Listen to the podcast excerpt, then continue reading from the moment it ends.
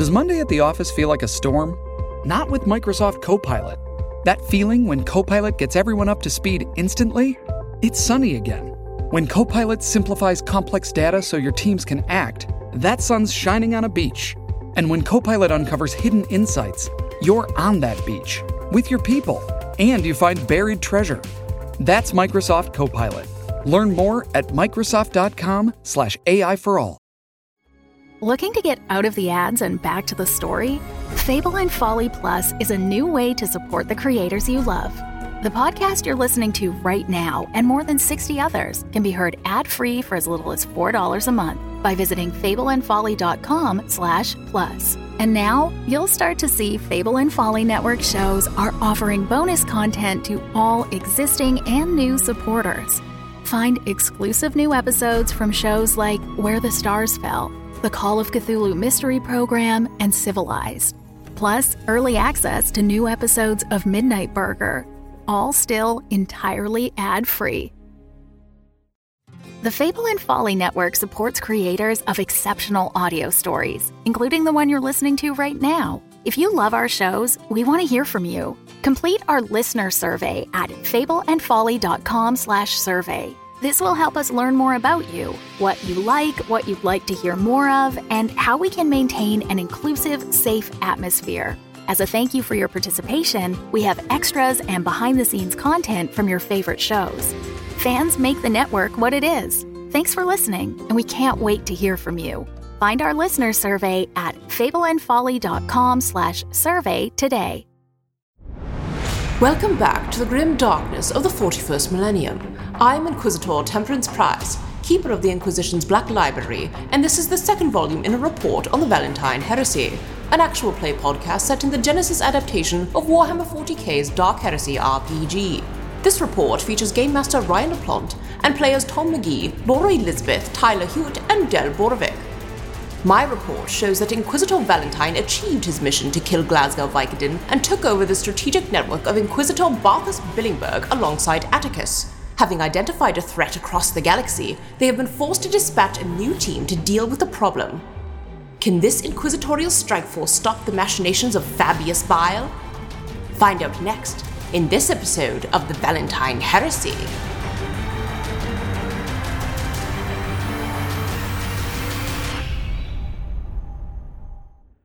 From a stolen recording of Fabius Bile.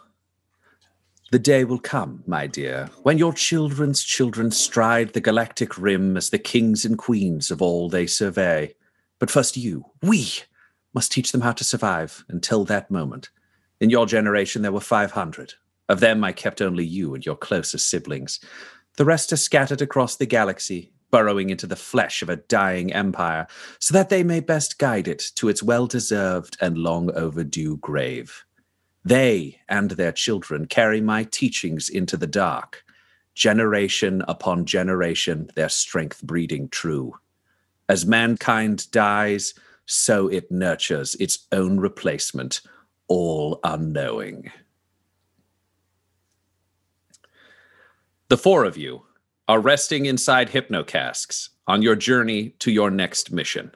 Hypnocasks are the 40k equivalent of like a stasis chamber that can implant new information matrix style into your brain uh, in uncomfortable painful, and occasionally subtly damaging ways. However, to catch people up on new and important information, especially if that information is worth the risk of mild brain damage, hypnocasks are a very useful tool. The lesson you are all being imparted upon is how to study an imperial world, how to break it down and and figure out the pieces that you need to identify to hunt for the things that you're looking for within it to find your targets and to find other necessary lessons. It is using a metaphor which is there are five gems in the crown of any imperial world. The first is the Adeptus Administratum. The second is the Planetary Defense Force.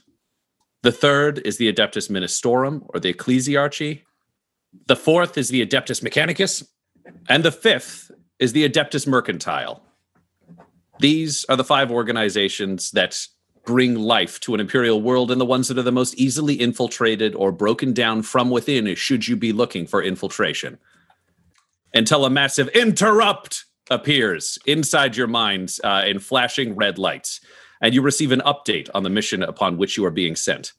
It opens a redacted file which all of you experience almost as a, a film kind of clockwork orange being blasted into your minds about fabius bile and the threat of homo novus for the first several minutes, you hear the words Fabius Bile is, and then the words redacted, redacted, redacted, which stings a little bit every time it enters into your mind. Uh, occasional words that take you back to the era of the Horus heresy, all of which you would know a little bit about solely due to the betrayers of humanity. You wouldn't be able to contextualize it necessarily, but you would hear the year 30,000, the March on Terra, all of these words appearing between those jarring screeches of the word redacted inside your minds until the information begins to grow wider. And you learn that Fabius Bile is the redacted of the redacted legion, declared heretic extremis diabolus, someone to be destroyed on sight, a former space marine who has started a new plan for a new galaxy for a new humanity, all of which is designed to be built on the corpse of the Imperium that has been created today. The deadliest threat he has created are known colloquially as the New Men, though they are of both genders, uh, technically deemed Homo Novus, genetically enhanced, sociopathic, chaos driven killing machines who are designed to abandon the gods, abandon hope, kill the emperor, but be so hardy and such apex predators of the galaxy that they can spread humanity beyond this dying age of the fall of chaos, the splitting of the galaxy, the return of the Primarchs, and build a new stage on the corpse of the old. However, Homo Novus is not just a threat within the Eye of Terror where bile travels throughout the galaxy. Homo Novus is more insidious than the majority of chaos threats. Individual members of Bile's new men have been inserted into Imperial society. No one knows how often, no one knows how many, and no one knows where. But the one thing that is assured is they will be rising to the top of wherever they appear, and they will be claiming those worlds and perverting the Imperium's machinations towards their own destructive evil, chaos tainted ends. As this lesson wraps up, the first hypnocask to open is that of Del. I will let you introduce your character as you step out of the cask. So you can give us an idea of just name, background, a little bit of that. Okay. My character, her name is Sister Olean Mina, and she is was was a member of the Adeptus Sororitas, um, the Order of the Holy Word, which means that she was a paper pusher. She did a hmm. lot of book work, stuff like that. Um, but she also likes fighting. But she did not get picked to be a battle sister. She went to an order that was non-militant. Um, should I describe what she looks like? Uh, no, we'll come back to that. That was Great. all I needed just to give people a little bit of flavor. So the hypnocask opens, uh, cracks open from within, and you are go- you go from ice cold to burning hot. is just flashes of hot water kind of spray over you in a very crude technological attempt to warm you as you exit what would otherwise be a deeply frozen slumber. You stagger out. Uh, there is the lexicanum of your ship, whose name is Abacus Flint who is a, a hunched elderly man with a couple of uh, augmetic implants, more just to help him function than not. Awaiting with a towel that he offers you from his kind of hunched robes. He has two uh, bionic eyes that zoom in intensely. They they actually zoom out of his skull as he makes sure that no part of your body is injured. About six inches to almost like think he would be examining a fine gem. Uh, however, he's just making sure you're not burnt or anything. He's not like a weird pervert. Uh, and there's a servitor, a medical servitor as well, running tests. Uh, and your clothes are there so you can kind of dress yourself. And Abacus doesn't even say anything. He just gives you a nod and leaves. He doesn't do medical stuff. He's aware that you are the medical member of this team. So he leaves you to deal with the other casks. Uh, the next one to open is that of Nero Abignale, if I said that right. You did. You did indeed.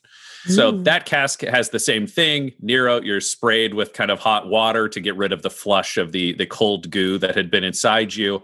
Uh, and Sister Olean Mira comes over to help you. And for the first time, you see each other, so you can describe your appearances to each other. Well, she would definitely wait first and towel off and then put clothes on before Yes. going over to the next one. But um so I would say you've all you've all like had to share like a locker room, so it's there's no like sexualization to anyone's nudity coming out of these casks. It's very functional gym locker roomish. which is good because Nero definitely does not rush uh, to to get dressed. Um, as the the water hoses him down, um, he sort of sits up and runs uh, hands back through his kind of like goo slicked hair, um, and uh, he's got one of those kind of brands of handsome where even like covered in goo, running his hands back through his hair, like he just looks majestic somehow.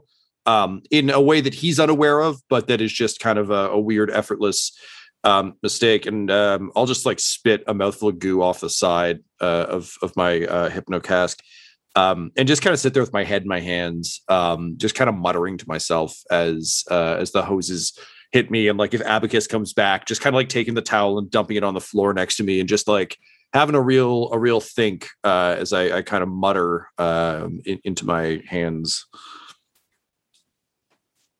well but Mina will pick up the towel and and basically walk it back over to you and and sort of like push it into your face and be like come on sir we have plenty of work to get done um, and I'll I'll take it almost as though it's the first time I've been aware that it's there, um, and I'll just kind of like give you a, a very frank look, just say, uh, "Oh, uh, well, thank you, thank you very much. That's that's very kind of you. Thanks, appreciate that, appreciate that, appreciate you a lot. Thanks." And I'll just like actually like mop up a bit and suddenly kind of like start to realize, kind of like, "Oh, I'm naked in goo," um, and uh, I'll um, I the think kind of- servitor will trundle over and have your clothes and gear kind of in hand. Uh, I'll, the, I'll the ship is prepared. This is new. It's like formal ceremony, not so much, but quick delivery. Yes. Yeah, I'll give the servitor like kind of a questioning look, um, and then uh, I'll I'll lean over to you, Del, and say, uh, "Hey, uh, do we do we trust this guy?"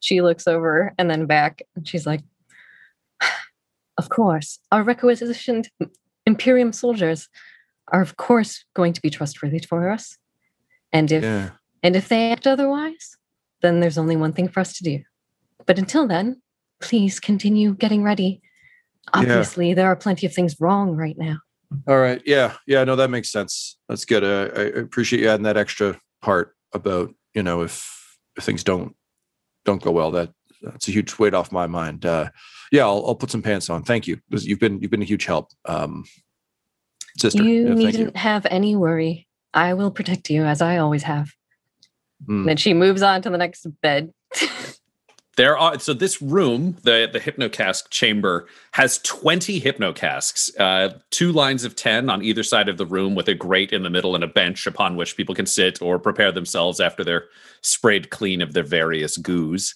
The servitor is almost entirely robotic from head to toe. You're looking at crude piston legs, arms that are little more than uh, the lifter suit that uh, Ripley wears at the end of Alien. It's those kind of arms just holding a tray with clothing on it. And the face is a human face stapled onto a metallic square skull with a, a speaker for the mouth inside where the lips have been sewn to it and just two glowing red eyes. Uh, as it goes to claim the next set of clothing to bring over on a tray, it just goes, all you hear is you know it's binary because you've all heard the Adeptus Mechanicus talk before, but it is completely unintelligible to human ears.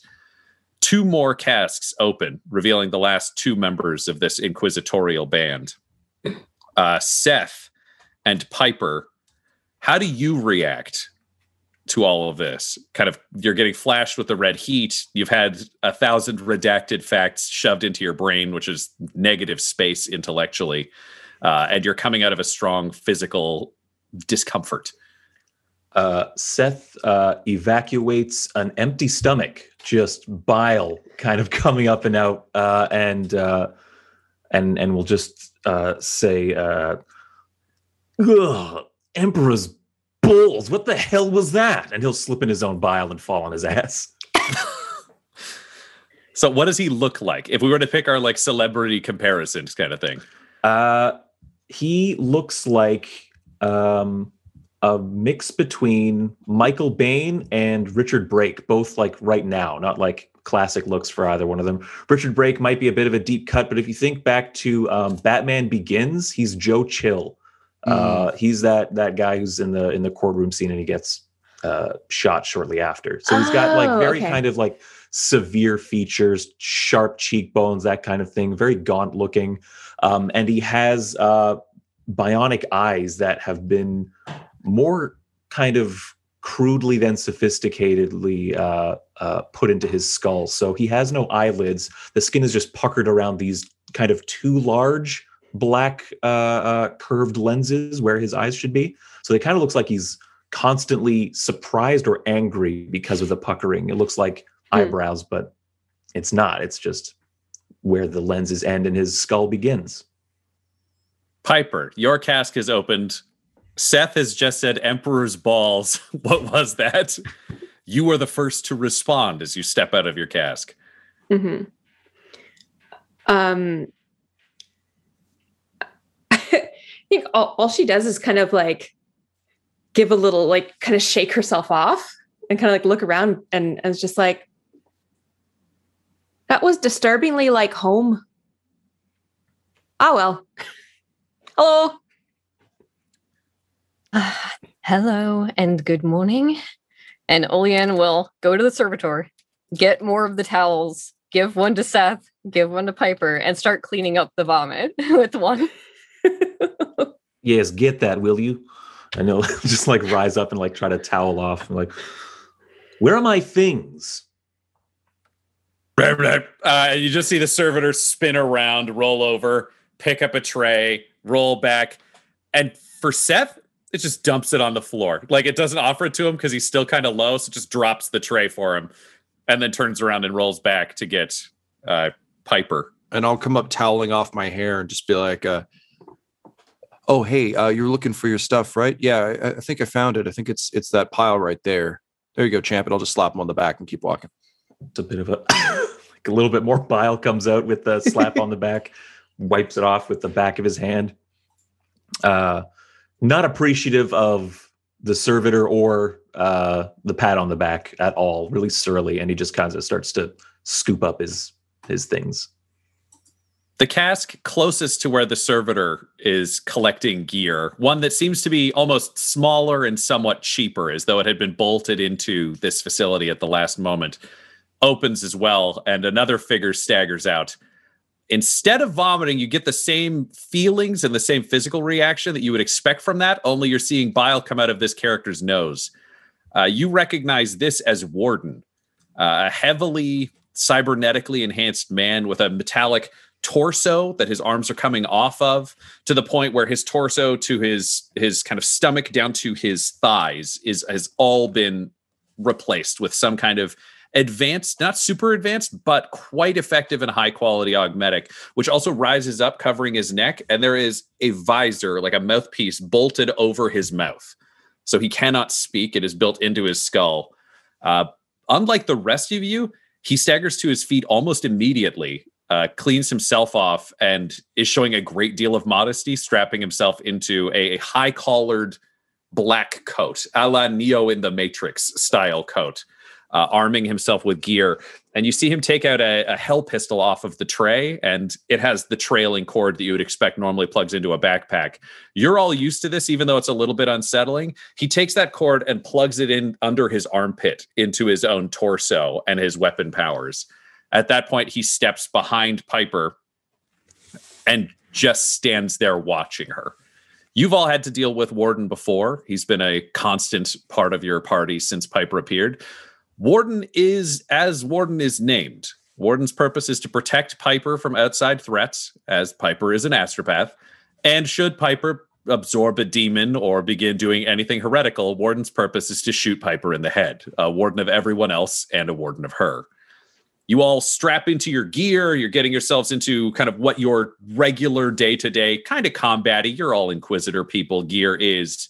Uh, and find yourself standing there. What does everybody look like now that you're dressed? How do you normally dress? What are your chosen? I actually didn't weapons? describe myself, I realize. No, let's do that too. Yeah. And I think I'd love Sister Mina. We didn't get a ton of physical appearance on. So Um, so yeah, Piper is like like in her 40s. Uh so she's a woman. She's like pretty short, like kind of like five feet tall. Um, and is kind of like is super pale.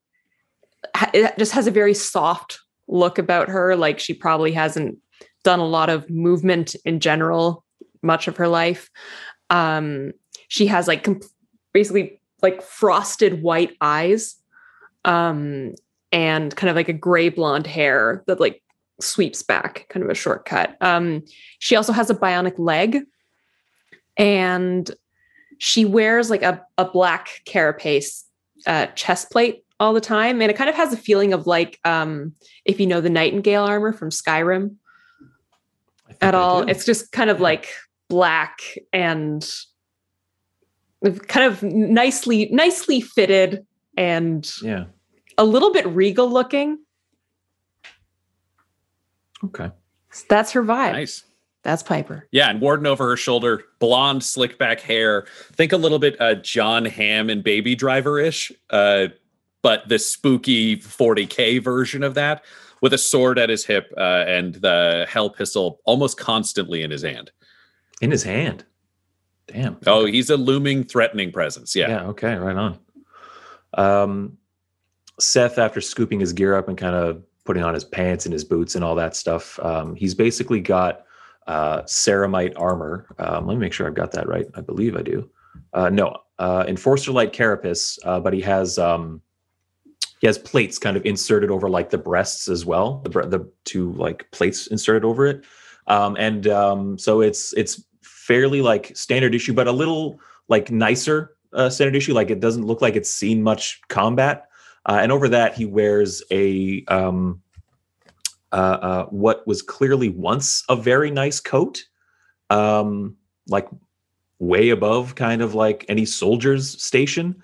Uh, it's honestly, it's not dissimilar to that big fucking coat that Vin Diesel wore in Triple X for like forty percent of that movie. Uh, It's just a it's just a coat that's big enough that it can fit actually over his armor, so it kind of gives him the illusion of having like a somewhat intimidating frame. He's not physically intimidating, um, and uh, uh, he wears the coat kind of open so that a bit of the armor plating is is showing. Um, Sweet. And Olean is the the face feature, facial features I was thinking is that kind of severe, like Michelle Rodriguez Rodriguez from Resident Evil, but she's Mm. but she's overall just like a bigger lady. She's very solid looking. She's 5'10 and but she's only 24. But Wow. and she has red hair, but halfway down it's white because the sisters like bleach their hair white for religious reasons, but because she's been hanging out with you guys, she hasn't been able to do that. So she has like uber roots. oh. And um, so when she puts on her clothes, she has like pristine white and gold everything. So she's got a long dress that covers everything. She has a big chest plate, a carapace chest plate that is all gold and and silver and inlaid. And she has just like inquisitorial and um, ecclesiarchy symbols all over it. So she's got like things hanging off, and she's got belt with all of like her her bling and everything. So she looks very like you look at her and she looks like uh, an Inquisition sister, basically.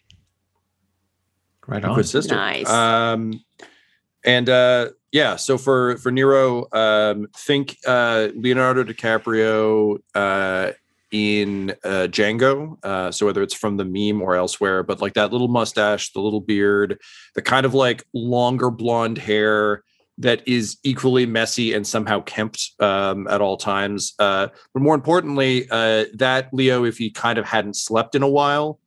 Um, so you know, um, rings under his eyes. Um, Nero kind of almost constantly has a bit of an incredulous squint going on, uh, a la Leo in Inception, um, where there's just always a little bit of uh, of uh, a sense of like he's clearly trying to suss things out at all times. Um, he's wearing a uh, a long coat. Uh, think uh, Star Lord's longer jacket, uh, but if it was in a dark gray, so very very much not trying to stand out. Uh, you can Mhm. tell from the cut; it's actually like a very.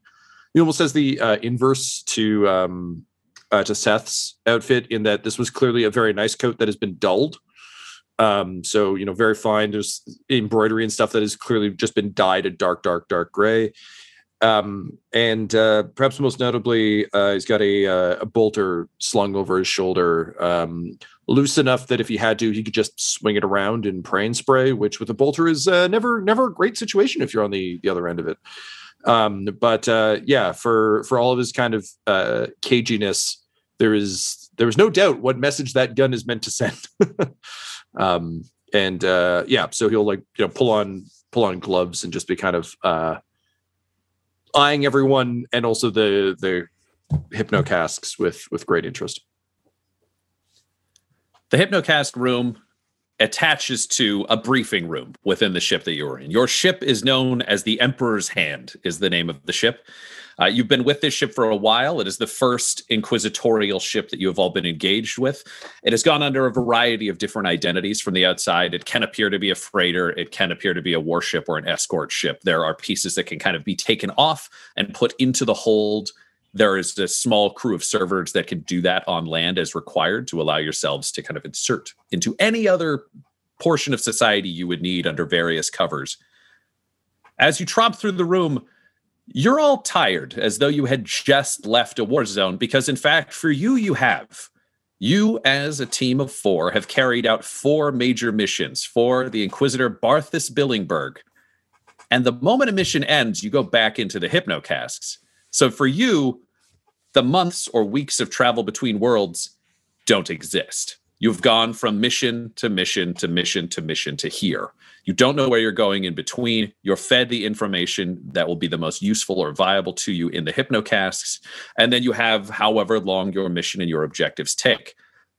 There are four members of this team, and you have done four missions. I would love to hear from each of you about one mission where you played a critical role in achieving the team's overall goals. Uh, Seth uh, um, was a uh, a key component um, in a mission to basically uh, infiltrate and dismantle a cult, um, wherein he basically um, impersonated a cultist um, and actually rose up through the ranks that he could get close to the cult leader, um, report on him uh, to the rest of his team, and basically organized uh, a joint jointly executed assassination on him. And uh, and and thus uh, the cult was uh, quickly wiped out after losing any kind of like uh, um, hierarchy. Great. So they would have been the cavalry to Seth's infiltration of this, but all four of you closely interlinked through all of these missions. For Nero, um, he actually led uh, an operation on his home planet, um, which is uh, he was remarkably on on side with, but you know, as, as an up and coming um, and uh, person trying to still earn his stripes in the Inquisition, uh, he was uh, he was thrilled uh, to get to run this op. But basically, it involved um, a a cavil of highly ambitious um, ruthless uh, children of imperial uh, bureaucrats and um, not quite lords of Terra, but like in the ballpark. So high ranking government officials uh, back on the planet Traven. And uh, essentially uh, revisiting his old prep school um, that he's graduated from some time ago um, in uh, Operation Ventus Jump Avenue, um, where he um, returned to his his preparatory school um, seemingly as as you know a speaker of, of some note he managed to kind of get the rest of you in as like here here are other options for you and like here's the kind of people you can use but um secretly knowing that uh his mission was to take these uh these young students hostage uh and and kind of uh, help billingburg um and uh, the inquisition to negotiate uh negotiate in big air quotes with uh, these these nobles. Um, however, uh, the operation was a resounding success, uh, and despite having to like uh, you know cause a lot of chaos and damage uh, to his home planet in the prestigious academy that he himself graduated from, um, he was left feeling a, a, little off. And he's he's been um, you found that despite kind of the bravado he went in with, um, he hasn't seemed quite right since. Um, and as Ryan pointed out, like we're tired because we've been going kind of combat to combat to combat, but there seems to be an extra layer on Nero of fatigue and uh, the the confidence that you're kind of used to has become cagier and cagier with each successive mission. Uh, I feel like with the cult mission, he was like much less than useful. Like theoretically, he should have been infiltrating with you, but there just he wasn't wasn't quite there. So he kind of ended up taking a back seat and not being as as effective as uh, as you've all kind of come to expect. So uh, yes, that was that was his his big claim to fame was he beat up a bunch of his friends' kids and uh, destroyed his planet's reputation in the eyes of the Imperium. Uh, but at what cost? At what cost? Is Nero? Um, Nero, I think, is in his late twenties. Um, so he's uh, he's well on the fast track to uh, to becoming a full full fledged Inquisitor. Um, but uh, is still kind of out here doing these missions and very much one of those like again take the prep school thing one step further. Very much one of those people you would assume is on track to supreme court eventually where it's like just keep doing your job and eventually you'll get the golden cookie because that's where you're from. Um so yeah there's no like oh, i gotta prove myself. It's just like oh yeah i gotta do a good job because you know when i'm made inquisitor they're to want to be able to look back and look at all the cool things i did and that we all did but that i did. So you know we got to make sure we're doing those we got to do a good job Okay. I, I think I have so Olean helped in one of their missions where they went investigating, thinking that there was some kind of like underground uh like murderer going on that they had to investigate that was basically killing officials and higher up people and that they chased down all these leads to figure out what exactly was going on and it turned out that underneath in the basement of a building that someone had adopted a Tyranid and and kept it as a baby like like in a in a bathroom type thing that had gone haywire and started tearing up the place. So they had a space alien in the basement in the underground of this city that was running around. Oh my god. So so then so then basically what happened was that Olean helped a lot because her weapon is a gigantic power shield and a mm. sword and she was able to catch it in a hallway and keep it there while everyone else set charges and then they blew him up and, and collapsed all the underground and managed to kill it it's the uh, alternate ending to season two of The Mandalorian, actually, when Grogu just starts ripping people's throats out. Yeah. You know, there's no options left. You can't keep those. We're going to sell so much merch. Never feed a Tyranid after midnight. Like, this is really a valuable lesson. Those Tyranids grow up, people. They're not pets. Uh, for the record, I think Nero had a fantastic time on that mission like this just right up his alley. Fantastic. What a great what a great situation you know? So cut and dry. I think absolutely. I think, great chance uh, to prove ourselves. it was probably a bummer for seth because he wanted it to be espionage related or like an actual person. Yeah seth has not had a good time in a good while. I don't think you've ever seen him smile earnestly Yeah, Nero's one disappointment was that he was convinced he figured out who the murderer was, and he was setting up like a full Poirot style reveal. Uh, he had a sitting room ready, and then he got word that it was a Tyranid. He's like, "Oh, I mean, that's a great twist." you know, quietly folded up like it was the ant, um, and just like stuffed it back. Piece of paper that pocket. says Seth underlined. yeah, he always has that one, and then one other suspect. But Seth is always a viable option in, in his mind. Um, no and, one uh, ever expects the toilet stealer, you know? Yeah. All right, Piper. Oh yeah. Um, so uh, we definitely had, um, you know, we're like chasing some like bush league heretic, right? Like mm-hmm. small should have been like something like like a hedge very, heretic. like a hedge heretic, exactly. Um, and and we just like got bad intel and we got ambushed. So, but the nice thing about uh, Piper is that like you know, we're like, so we're in our, this is literally like space ambush. Okay. Um, and the nice thing is that like, I can just like, if I really, really want to, I can implant images and various words in the minds of people within, even within orbital range. So took a lot of effort, but I managed to convince the three heretic the captains of the three heretic ships you know as much as there can be captains of heretics um that essentially they were each other's enemies and they were all betraying each other and were all siding with us and got them to essentially destroy each other and Amazing. Nice. so fuck yeah which is So really fun for me because I was stuck on a relay station for so long and like didn't get to do like jack shit. So this is the history of your party leading up to this adventure. You all have specialties that you are all aware of. Seth is a master of everything scummy. He knows the dirt, the dark. He knows the dirt. He knows shitty people, and he knows how to manipulate his way around the world. Piper is a, a font of enthusiasm and a sanctioned astropath. Uh, she's in her late 30s, early 40s. Early where do you think the 40s. age would fall? Early 40s. Think Uh, Ashley without the Jensen. weird- uh, without the wear and tear that you would expect on an astropath of that. She has the energy you would expect to see from like an 18 to 22 year old astropath, where they still believe in the bright future and have not yet been worn down by being essentially one of those pressurized tubes of the Imperial messaging system. Uh, and Warden is alongside her, and she actually seems all right with Warden. Warden's clearly younger, probably about a decade younger, uh, and a fair bit harder looking. Probably not her first Warden, and if things go well, possibly not her last. Uh, but Warden has been a silent force. Warden follows Piper around on the missions and will help the rest of the team in combat situations, but tends not like it takes a lot to convince Warden that he needs to go on a combat mission if Piper is not there. He's much more comfortable bodyguarding Piper.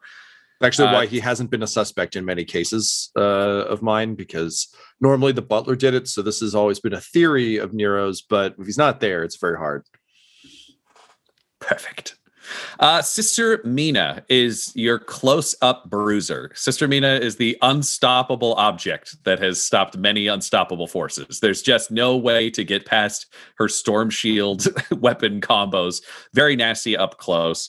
Uh, and then there's Nero, the interrogator, who is the highest ranking of any of you, the one on the path to become an inquisitor, and maybe not the most stable, as Tom has made clear. However, you're all ready to carry him across the finish line as necessary or let him lead you on the good days. Thanks for supporting the Fable and Folly Network. Here's another show we know you'll love. I got this really strange email last night.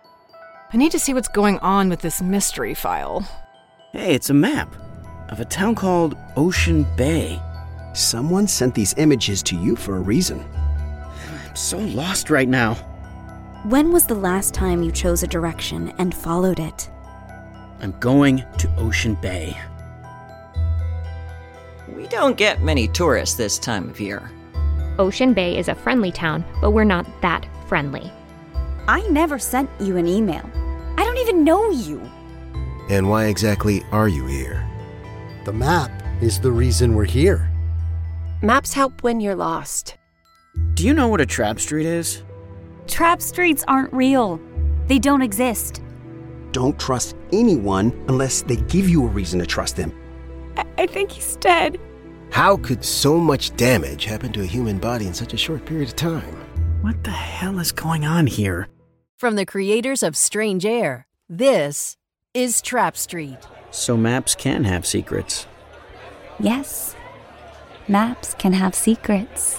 Follow and hear new episodes of Trap Street anywhere you listen to podcasts.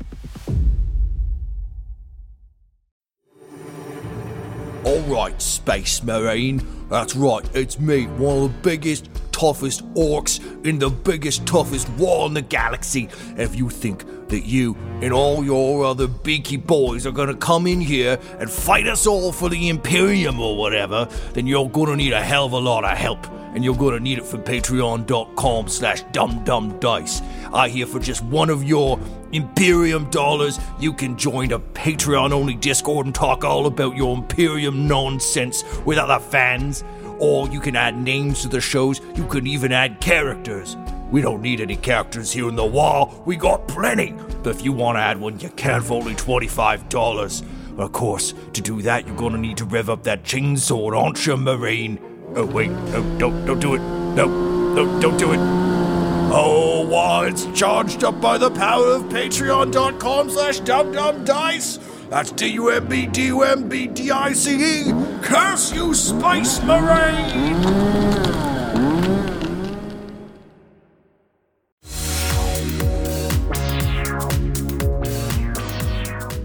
You enter the briefing room. There are four tables around, or four chairs around. Well, I mean, it'd be weird if you had your own table. Four chairs around a circular central table, at the center of which there is a holoprojector.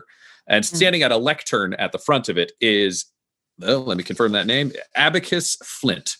Again, this is the lexicanum. So, Abacus Flint is an old man uh, who is allergic to the fluid that you have to engage with to be able to use a hypnocask. So, Abacus can never hmm. enter the hypnocasks. He hmm. always is alive on the ship, interpreting messages, and he's the one who programs the lessons and the messages that are being sent to you within the casks. Which is why you could be learning about how to, you know, figure out how to find things on a world, and randomly a thing comes in that just yells the word Fabius Bile because he got a priority order to deal with that.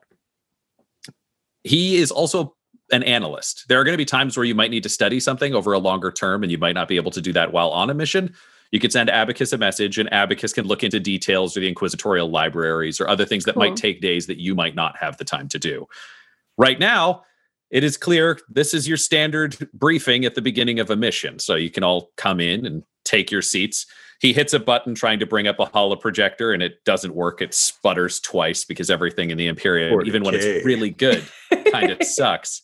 So he punches the table with his old man hand and it judders into life. Uh, and it shows you the system that you are within. Uh, it is the Artis system, uh, which is labeled which we're going to use a variety of languages that are not English. They will all be representative of what I'm going to call High Gothic. I'm cheating. In 40K, there are two languages there's High Gothic and Low Gothic. High Gothic is spoken by fancy people, and Low Gothic is spoken by everyone else.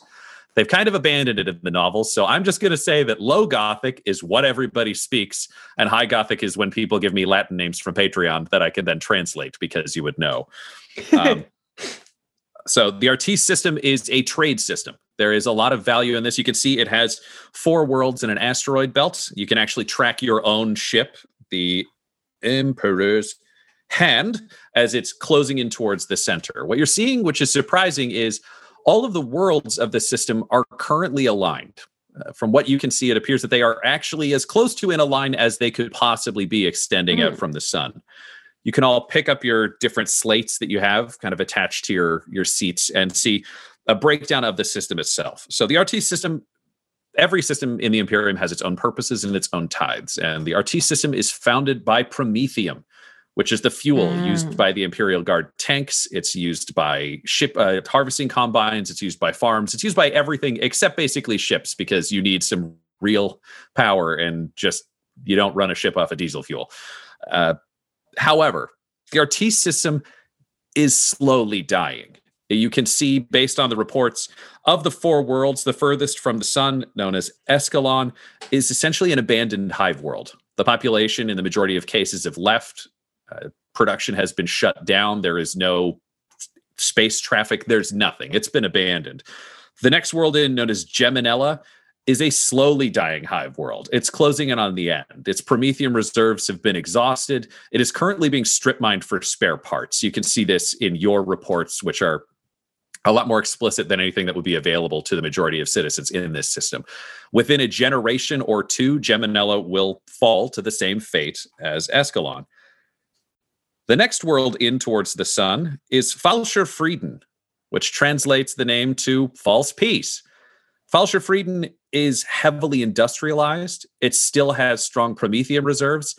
However, there are only about 10 or so generations left before those promethium reserves run out. The ability of the systems put in place there to pump it out are incredible. And it is currently under a cold war between three different guild Mm. houses, all trying to maintain control of production, which leads to the closest planet to the sun, Inanis Umbra, uh, which is the capital world.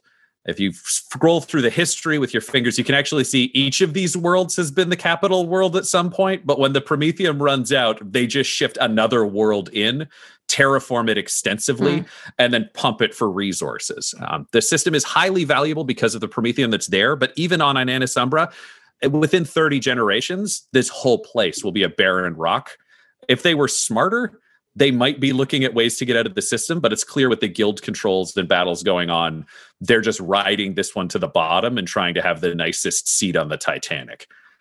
You are headed for Inanis Umbra, which is the closest to the sun and is currently the biggest city and kind of only city on Inanis Umbra is known as the Dominion Omnian Protohive. It is the current capital city, uh, and it is a hive to be. The first layer has been built as the world is being terraformed, a process that's almost complete, and that is where you are headed. At which point, having taken in this information, Abacus coughs gently. Excuse me, all right. It's time for me to tell you what's come through. First, we have a message from the Inquisitor. which surprises all of you because none of you have ever received any audio or video message from Barthus Billingburg. You've all been hired in absentia and sent on missions, never having heard from him directly or never having seen him. But this first time for everything, you've all done very well on your missions. Maybe this is a treat. A voice comes on, and a generic green face appears with its mouth opening and closing but no actual image of the man you feel like it's that default screen on you know the old msn messenger Hello, friends. This is Inquisitor Barthus Billingburg. It's a pleasure to speak with you directly, and it's time for me to relay the mission. We've had more time since you've been in your cask. Surely you know everything about Fabius Bile and all of the redacted, redacted, redacted. I trust you've got the clearance for it. If you don't, I was assured it'd take care of itself. So here's the problem, or I guess the opportunity, one could call it. Uh, there is mm, a little bit of a threat going on in this system that I'm going to need you to deal with in the name of the throne. So it turns out, inside the Dominion Omnian Protohive, they're currently choosing a new planetary governor, which is uh, great for the system because the current one appears to be incompetent, though the tides have worked. Uh, and they're doing this because there is some sort of alignment of planets that allows for a voluntary uh, exchange of power. However, slight uh, hiccup in this. It turns out Fabius Bile, who you know, redacted, redacted, redacted, is dealing with Homo novus. It appears, from information that we've received, that there is some sort of new man or new woman who is in the running to try to take over this governorship position.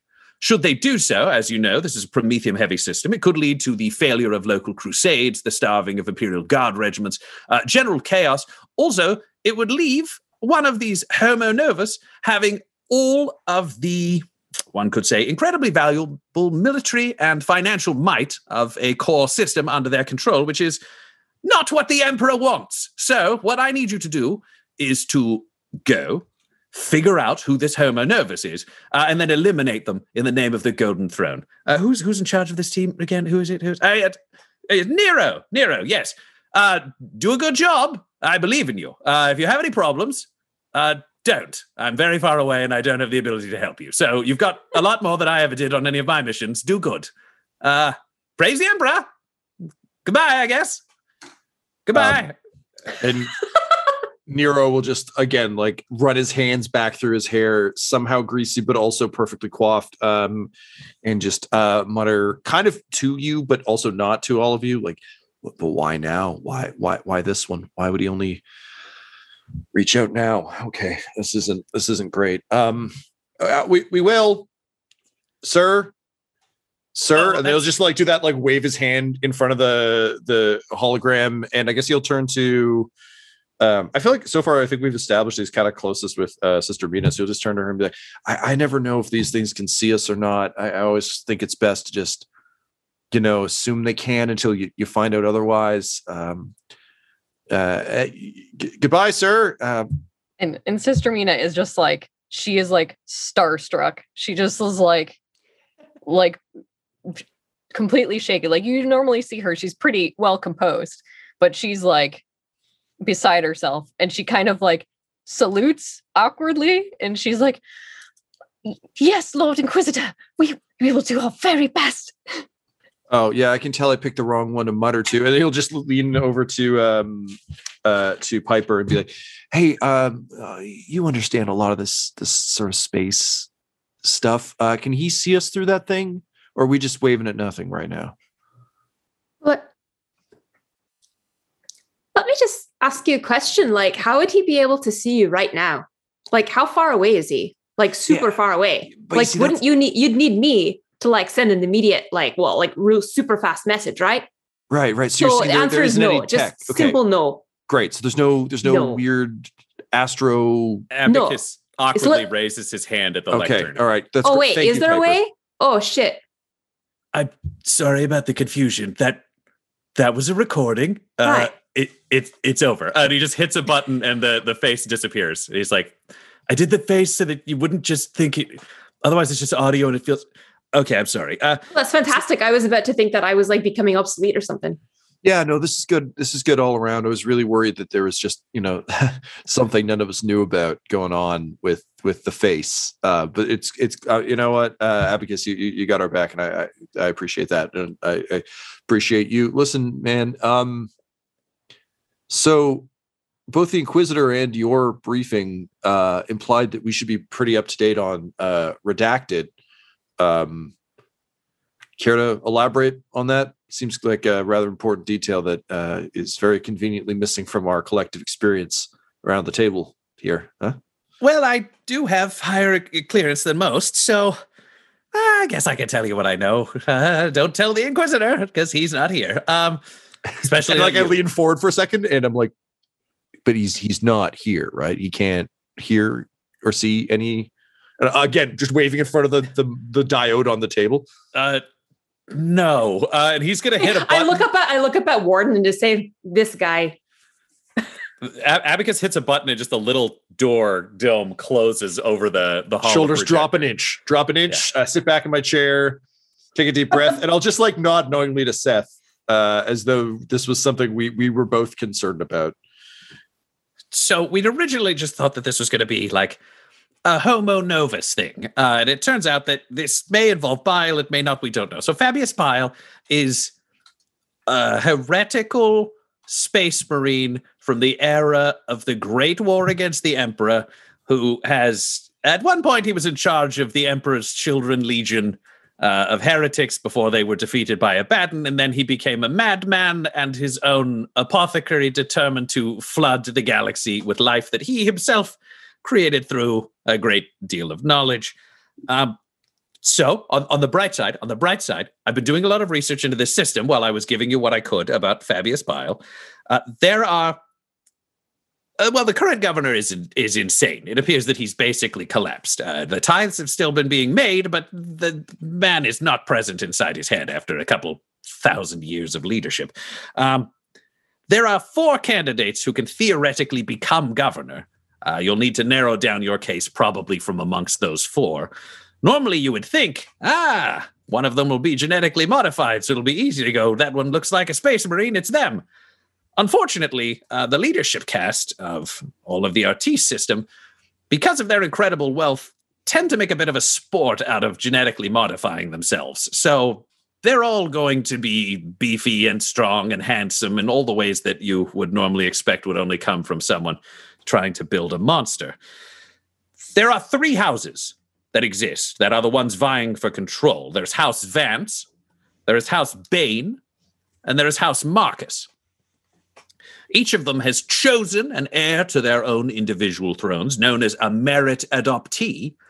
They're going to compete to try to essentially become the governor. The current governor is from the Cologne family, uh, and his son is theoretically eligible, but the Cologne family's wealth is basically collapsed. This is a polite way of handing on the baton. Also, his son appears to be crazier than he is. So, worth tracking. I actually have a genetic sample from the time we named the governor because they have to sign in blood, and the Inquisitor could get us that. Uh, the other three, I don't know. They've all had treatments done in the last five years or so. So could have been imposters, could be replaced. I legitimately don't know. Uh, that's that's the deal. We can get you in. There's a big celebration for this some sort of ceremony or competition now that we're closing in on the alignment of planets and the naming of the new governor. How do you want to get in there? You have the files. Yeah, I just want to highlight something there for for all of us. You know, it's, it's I think something we're all a little concerned about. You're saying that someone who was alive during the heresy is involved in this. The heresy. Yes. And like he just immediately hugs his bolt gun to his chest like like a teddy bear.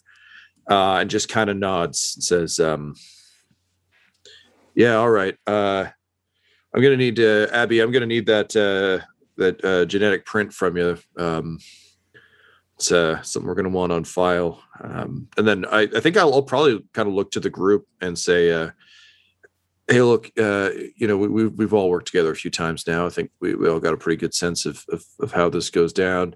Um, you know, I'm happy to to run the operations. You know, as uh, as I learned back in uh, in the, the, the Jump Avenue Academy. Uh, it's a lot of my training, but all of you have pretty specific skills and uh, pretty specific backgrounds. So I'm I'm curious to hear where where you're coming out with all this, because uh, it sounds like this one uh, uh we're we're way above our pay grade here. So we got to make sure we are we're all in agreement before we take any moves. Right. Well, I could potentially put together some missives or orders uh, that could name us as perhaps auditors or something like that of this democratic process, kind of get us in through the back door and a little bit more information on each candidate. You know, as auditors, we would need to make sure that everyone is running a fair election, that sort of thing. Um, there would be a brief moment of uh, of the the old kind of like easygoing uh, Nero, and he goes, a fair election. they have those now. Actually, it turns out they kind of don't. the advocate standing there's like, so they actually seem to have some sort of series of gladiatorial style competitions where each tries to outdo each other so that the winner gets the most acclaim and the governor will, will choose them. Uh, oh. So, why does the Empire even want this planet?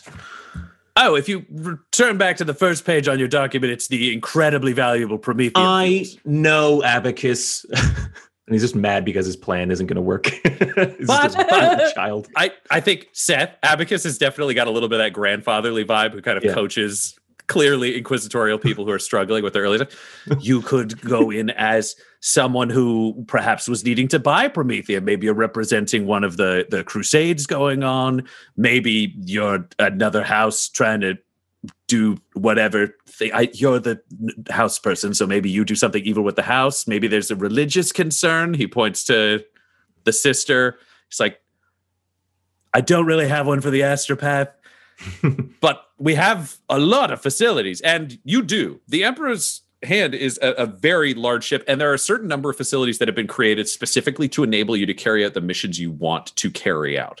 There is an entire room full of essentially costumes and uniforms from a variety of cultures that have been fitted along with servitors that'll specifically do sewings to kind of refit things to you. Um, this is a very different experience. As we said forging. Both seth can do it and there's a facility to help with that. And you have inquisitorial codes where if you want to impersonate someone from somewhere you can do that with pretty flawless authority in terms of paperwork.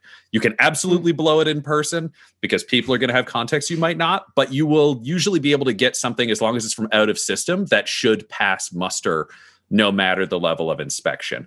I also want to flag compared to season one of Valentyne Heresy, where Valentyne was really struggling because he had no kind of tools or things like that.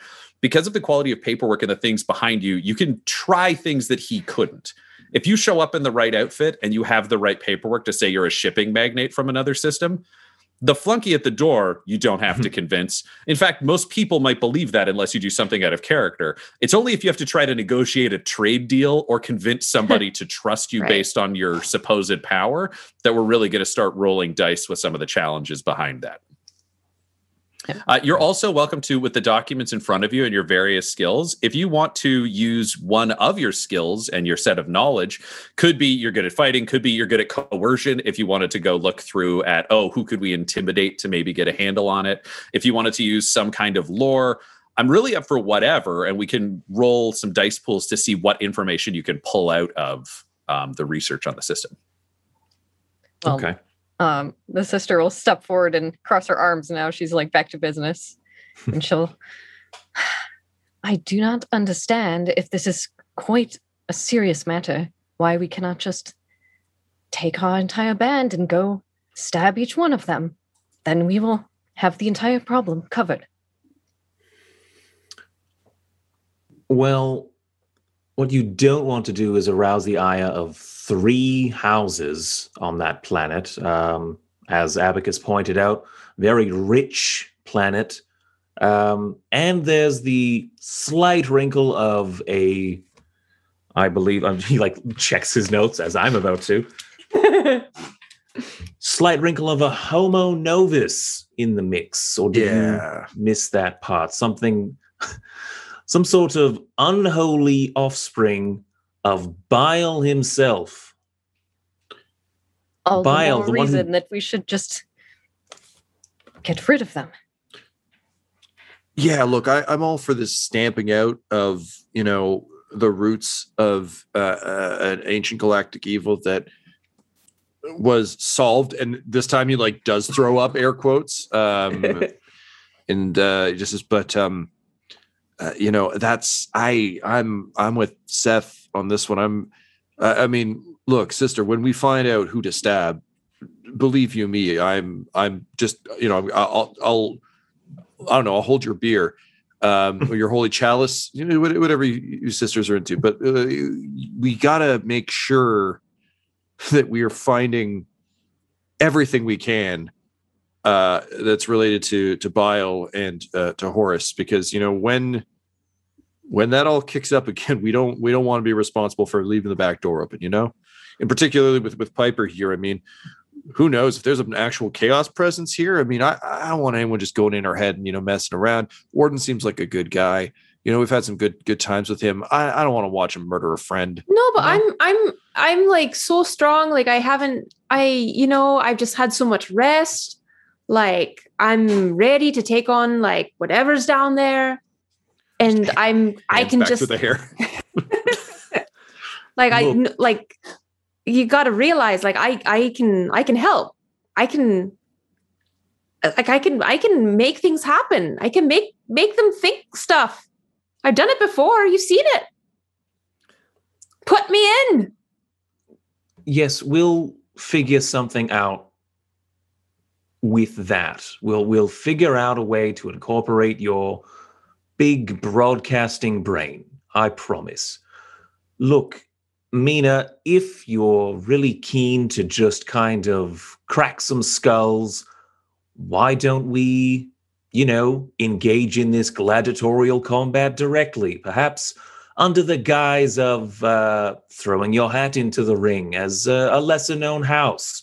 I'm sure we could forge the documents to make it appear that you are whoever we want to say you are. Abacus raises his hand again. Yes, Abacus. Sorry, you're all the important people, so I'm just supposed to provide information. That's that's my purpose on this ship. Uh, it, it does say, according to my history, that each of the houses do choose uh, representative champions or bodies to assist them in the various competitions. So you'd be there last minute, but you might be able to become said, I don't know, champions, coaches, whatever. Well, I don't know, Abby. It seems to me like if we wanted to pull that off, we need someone with a pretty big broadcasting brain. And then he'll just like slowly look to Piper. And I just like like my jaw drops, like and kind of like the smile, like eyes wide. I just look up. I look up to Warden, be like, "I'm going on an adventure again."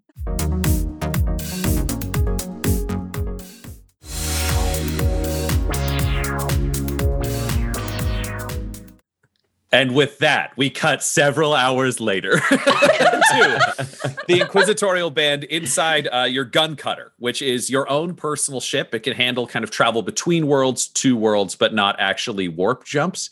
It's disguised right now with a bit of a boxier frame, making it appear more traditional shuttly. There is a sleeker, much more dangerous version underneath, but it allows you to carry off this kind of con that you're ready to run collectively. Uh, you are all appearing as Promethium merchants. You're looking to buy prom uh, for for either for a source or for multiple sources, kind of as a go between, a business to business. They've got prom, you've got customers.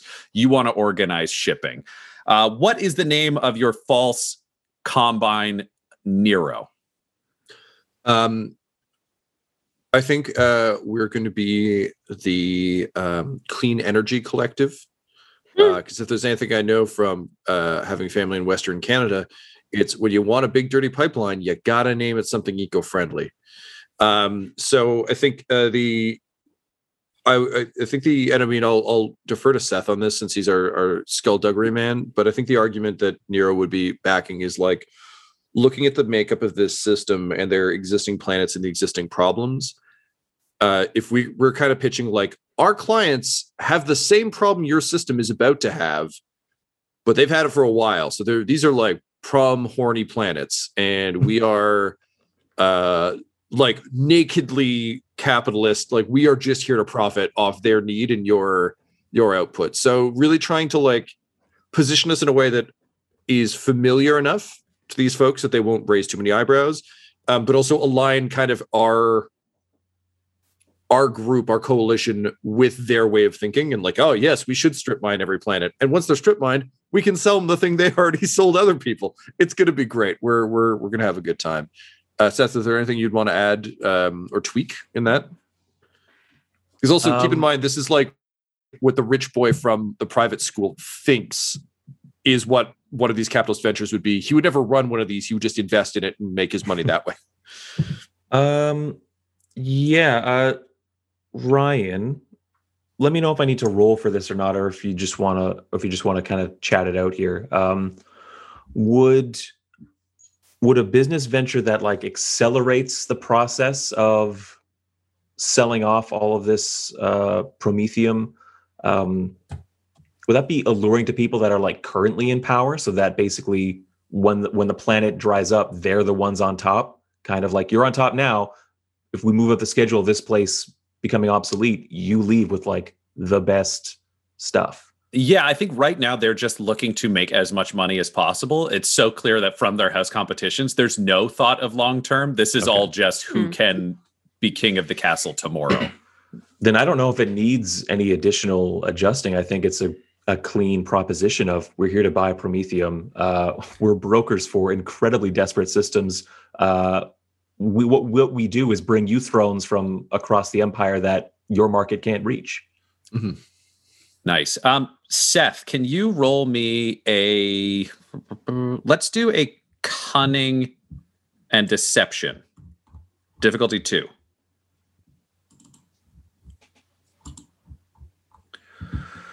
Cunning and deception. I think cunning is yeah, cunning is really good. Okay. Uh, I have, uh, oh, I think I have some potentially changey stuff. Hang on. Sorry, folks. New character rolling for the first time. whoa, whoa, whoa. We've been on several missions together, Tyler. Uh...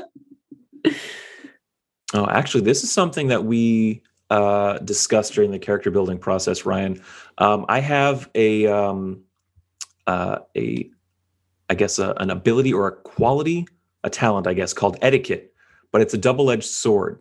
I had a boost when I'm dealing with low class society and a setback with highborn society. Um, I would say add the boost on this one because I think this is trying to trust people's guts, not their high-minded politics. And okay. from what you've heard, this sounds like a pretty brutal, like knife in the dark world, not so okay. much the upstanding imperial citizens you might all hope for. Uh, and I'm going to ask you this might not be the case, but I have like a disguise kit, and also we have this repertoire of like uniforms and stuff like that. Um, the disguise kit mechanically adds two boosts to, for deception checks made to impersonate someone else. So if I'm impersonating a merchant's like major domo trying to bro- help broker a deal, would that apply here? Um, not to this because this is just your ability to catch some small details that might pop up, but it would apply. I will allow that to apply if you We're guys are going to portray people? these merchants. okay. it'll apply to those checks. Okay, then I've got a pool ready to go. Great, let's go for it. Um, I'm rolling, but do we want to talk about story points? Oh, story points. I'm going to start off with uh, you guys having all five because I feel like you're coming in clean. It's the beginning of a mission. The advantage is yours because nobody knows you're here. Okay. Good. We're only learning about this now because I would have blown all five on trying to determine whether or not the Inquisitor could see us through the hologram. Whether it was a phone call or, or a That voice the message. biggest question. Yep. Uh, total is one success, one threat. All right. You realize having an astropath with you as a companion in your group might be a bit strange. However, what's the threat? I mean, the threat, I think, is ultimately the fact that you have an astropath in your group. You can try to pretend that she is just like a blind woman because she clearly is physically blind, though she's got some better sight on her. But you also know Warden's going to be following her around. So figuring out who the who the group leader is and how you explain the blind woman with the bodyguard is probably your biggest problem on selling this story before you get to the planet's surface. Okay. Uh, oh, sorry, Tyler. You have follow up to that? Yeah, I was just I was just going in, going into the scene of like Piper, no. You know, just, just going in for that kind of thing. Yeah. Um, hey, Warden. I think she's got a demon in her. Uh, okay. Do it up, Tom. Cool. I was gonna say, uh, w- would you tell us all that, or would you? Keep yeah, that under yeah. I, I I think uh, Seth kind of likes to show off a little bit when it comes to this sort of thing. So yeah, he's happy to share this kind of facade, this charade that we're all jointly kind of putting together, and then he would sum it up by saying, "And an astropath would stick out like a chaos marine." So, Piper, you're going to have to keep it in your pants, so to speak. Well, that's fine. I mean, just like take a marker and like draw like eyes on me, and we'll be fine. No one will know. Right. So, what's the story then for Piper? What's Piper's cover? Hmm. Uh, Ryan, correct me if I'm wrong. Astropaths are pretty vital to inter-system travel, right? Yes. So conceivably, would rogue traders have astropaths? Uh, Rogue Trader might have one, but why you would bring her to the surface to escort you around is more the question mark, I think, than anything else. I see. Okay. Because people are distrustful of psykers generally in these kind Yeah, of yeah, yeah. That's why I was Yeah. wondering if it's like space truckers just happen to have like the galaxy's most dangerous weapons, like hanging out, being like, turn left at the whoa, sladash. Yeah. It's like, oh, Yeah, okay, well, I'm gonna hang no, a 'cause, left. uh, Uh, Rogue traders would probably have an astropath and a navigator on right. crew. Okay. Um, right. Like you guys have a navigator on your ship, just you're not bringing her down here because they're so valuable. You wouldn't want to risk them getting like knifed or a deal going wrong. Right. Right. Okay. Um could we perhaps position uh well I can just do this as character, I don't to meta this. Um yeah, so listen, I think we we've got a, a pretty good thing going, but uh Seth, you know, I, I think I think you're right, Nate. Uh Piper, I love I love the idea, you know, I love the the eyes thing. Um gotta tell you though, I don't think the eyes are the problem so much as just the uh, general uh vibe of uh you know uh, ethereal knowledge from beyond the veil and such that you- you're pretty good about sharing. Well, I'll just keep my mouth shut the whole time. Like Yeah, look, we've tried that one before. Um, dampen, I- damp, dampen everything. Look, if I didn't, if if you know, if It's not sister so hadn't much been able to intimidate the dean uh, back when we were at Jump Avenue, you you kind of almost blew it a couple times. Uh, but luckily, he was scared of swords. So, and I mean, really, who who wouldn't be? Um, but hey, what if uh, what if we work for someone kind of like we actually do? You know, that means you don't have to lie. You can kind of tell the truth because we, we work for Billingburg, right? What if there's someone far away that we, we need to be able to reach at a moment's notice to broker an important deal? You know, like if we're yelling buy, sell, buy, sell, like into into your face, uh, is that is that the kind of thing? You I'm just like a sim- uh, I'm like a symbol of how like important it is and like how essential it is that like we do this right and like we're really serious um and we like we represent people who are like very important and Yeah. they need to know the information uh, as soon as we know it, but they're so important that they can't leave where they are. And so I'm just like here to be like, hey, like I will just like say, oh, oh, you got like, oh, do you do? What should we? I don't know. Do we need to like bid up? I don't actually know how this works, but like, and then I send the message and we get it back, and then it's like, it's more efficient for me to go down there. we, we can start selling them the idea that the prom market in the greater galaxy is as volatile as the substance itself you know uh, i think i think that and you know if they give us too many strange looks uh the sister can yell something about blasphemy and scare them She's Right. watching all of this like very unhappy. The subterfuge thing is like her least favorite part. She's Yeah. basically disgusted by all of you. the subterfuge thing i feel like this con- every time this conversation happens the subterfuge thing usually like there comes a point where seth like focuses his weird black orbs on you uh, and and basically says and he says it every time like mina can we dial down the regalia for the cover She's just like you you know exactly how I feel about that. If you if you have to have it, I'll just I'll put the cloak on again. I can do it again if that's what I have to do. and i'll just stand over seth's shoulder twiddling the uh, in- inquisitorial rosette uh, in my fingers like a pen and i think this has become our bit it's just anytime seth needs just like a little extra weight i'll just stand nearby and twiddle the symbol very obviously uh, in a very nonchalant like i'm not paying attention to this way but clearly Of paying attention course. Of course. The the mission is the most vital part of what we do and if I must do things for the mission, then truly I am doing them in the emperor's name and I have to I have to go pray. Oh, are you doing that bit with the cloak? Just a second. Uh, you hear from the the front of this ship because it think of it like the Quinjet. There's clearly seats in your own little room, but there is a pilot, uh, and your pilot just jumps out of her chair. Uh, she is a ratling, uh, which is an accepted species of abhuman in the Imperium. She's about three and a half, four feet tall. They're known for being uh, snipers in the Imperial Guard or very good with tech. Uh, your ratling's name is Sarah Pincho. She is the pilot that has been assigned to the Angel of Retribution, who does all of your flights to get you in and out of atmosphere.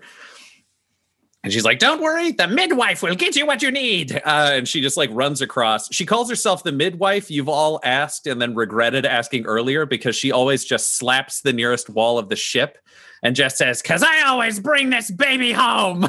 That's why she has named herself the midwife. um, so- as she runs i'll say sorry why i know you've gone over this before why do you call yourself Don't ask the again, midwife and i'll just like turn and just small smile at mina because uh, and she does the whole Hulk Hogan spinning arm thing. And yeah i'm doing it too i'm i'm joining yep Because I always bring this baby home. Uh, and she runs over to a footlocker and she's like, I had this made for you after the last one where they made you wear that cloak you hate. Uh, and it turns out she has a, a beautiful blue cloak that looks totally like boring from the outside. It's classy and clearly noble with a little bit of gold trim. Uh, and she runs it over to you, uh, sister, and she she holds it up to you and gives you a big wink from where it is because no one else can see inside. And if you look inside the cloak, it is lined with the fleur de lis of the Sister of Battle inside the sleeves and the coat part of it. So it's very holy on the inside, but boring on the outside. It- her her expression just changes on a dime that like goes from like su- surly to like her normal and then she's like thank you thank you emperor bless you. And she puts it on. She's like fine. Right back at you, baby. Uh, and then she'll she'll lean into your ear and just say, "Also, it's two sided, so when you don't have to hide anymore, you can show off the good stuff." no you've grown on me so much. I think you will do good work in the future. And Your you just hear the soul will not be damned You hear the panicked beeping of the altitude sensor in the front of the cockpit, and she goes, "Ah, shit!" And she just runs back and jumps in the seat and Hmm. pulls up as you've gone through the atmosphere. She said, "Well, look out! If you want to see the city, you can look out the window." And she's just fighting the controls. I'll just uh, turn to Seth and be like, huh, she really loves her coat of single color, huh? Yes. just I'll slap you on the back and make my way to the window. Jostles me like my skeleton rattles inside my skin. like, ow. So looking out, you see Dominion Omnium, the proto hive. It is a circular city. It is designed. To, it's it's hmm. almost a, a spoked wheel. Uh, Nero, it, you're very happy to see that it has seven spokes instead of eight. Clearly, someone was involved in this design to make sure it didn't accidentally create any blasphemous numbers. Uh, and there are three rings of kind of uh, the the furthest out is the thickest. Uh, then there is another ring walled in that's closer to the center that's smaller, and then there is a central spire uh, with a citadel right at the center of it. The spaceport is to the west as you come down. Uh, you can see that it attaches through a, a, large kind of driveway. It's outside the city proper, a huge setup, but you are clearly getting to park the closest. Kind of, there's a spaceport for a number of smaller ships to be able to set up, and then there are bulk haulers and other things that can land further out in more supported areas. Uh, as you land, your ship kind of comes down.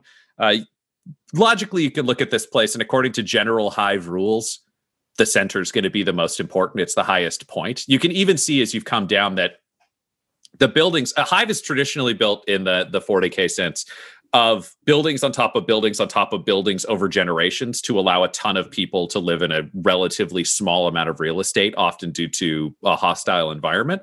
The world here is quite beautiful. They've clearly been working very hard to terraform it. You can still see massive steel towers throughout the distance, probably creating some kind of magnetic shield to protect the environment because you're closer to the sun than a traditional mm-hmm. class of planet that would allow this kind of atmosphere.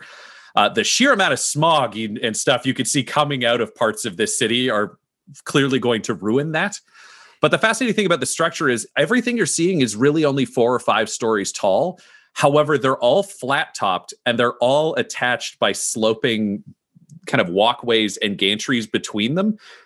None of you have probably seen this before, though you've all seen Hive Worlds.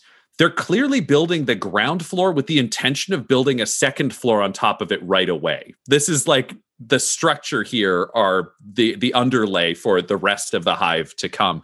And there's still a lot of ships and other things flying in doing low level kind of construction jobs. Instead of seeing the traditional cranes you would expect there seem to be shuttles kind of coming in and flying and dropping entire hab blocks at the very limits of this space. Mm. uh, your ship lands uh, you hear all the hissing and other things. The, the, weird thing is the landing is incredibly gentle. Sarah Pinchot does seem like she must be an idiot. However, she is an incredibly good pilot who has always brought the ship home. Right. Uh, the side door hisses open. Uh, you have your d- paperwork in hand. Uh, and you all tromp down off the ship into a new world being built on nothing with the possibilities of chaos, bile, and homo novus, along with gladiatorial combat ahead of you.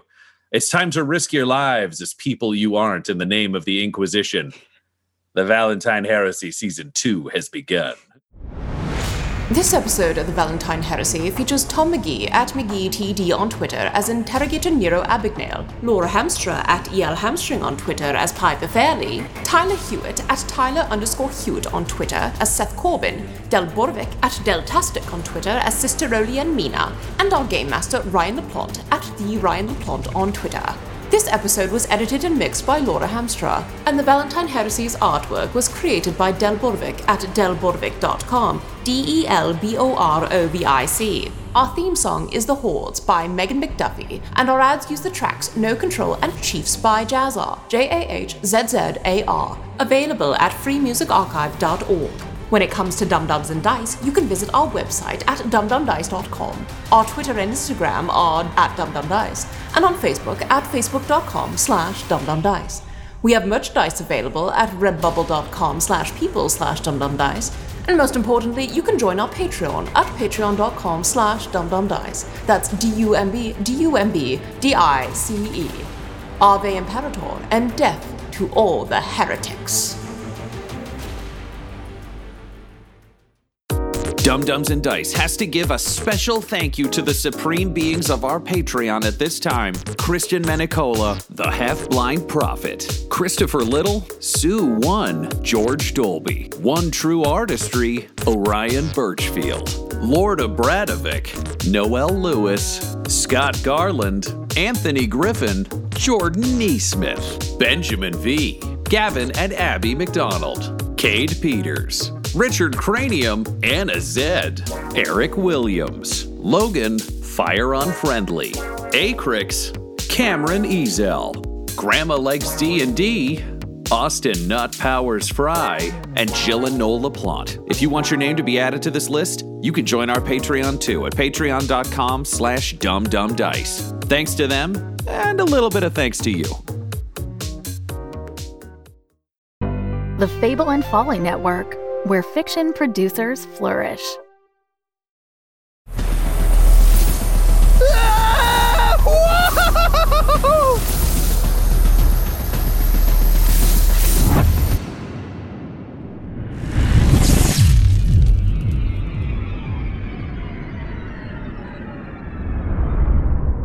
Whoa.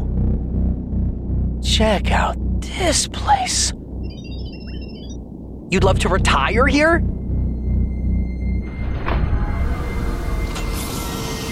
What is this?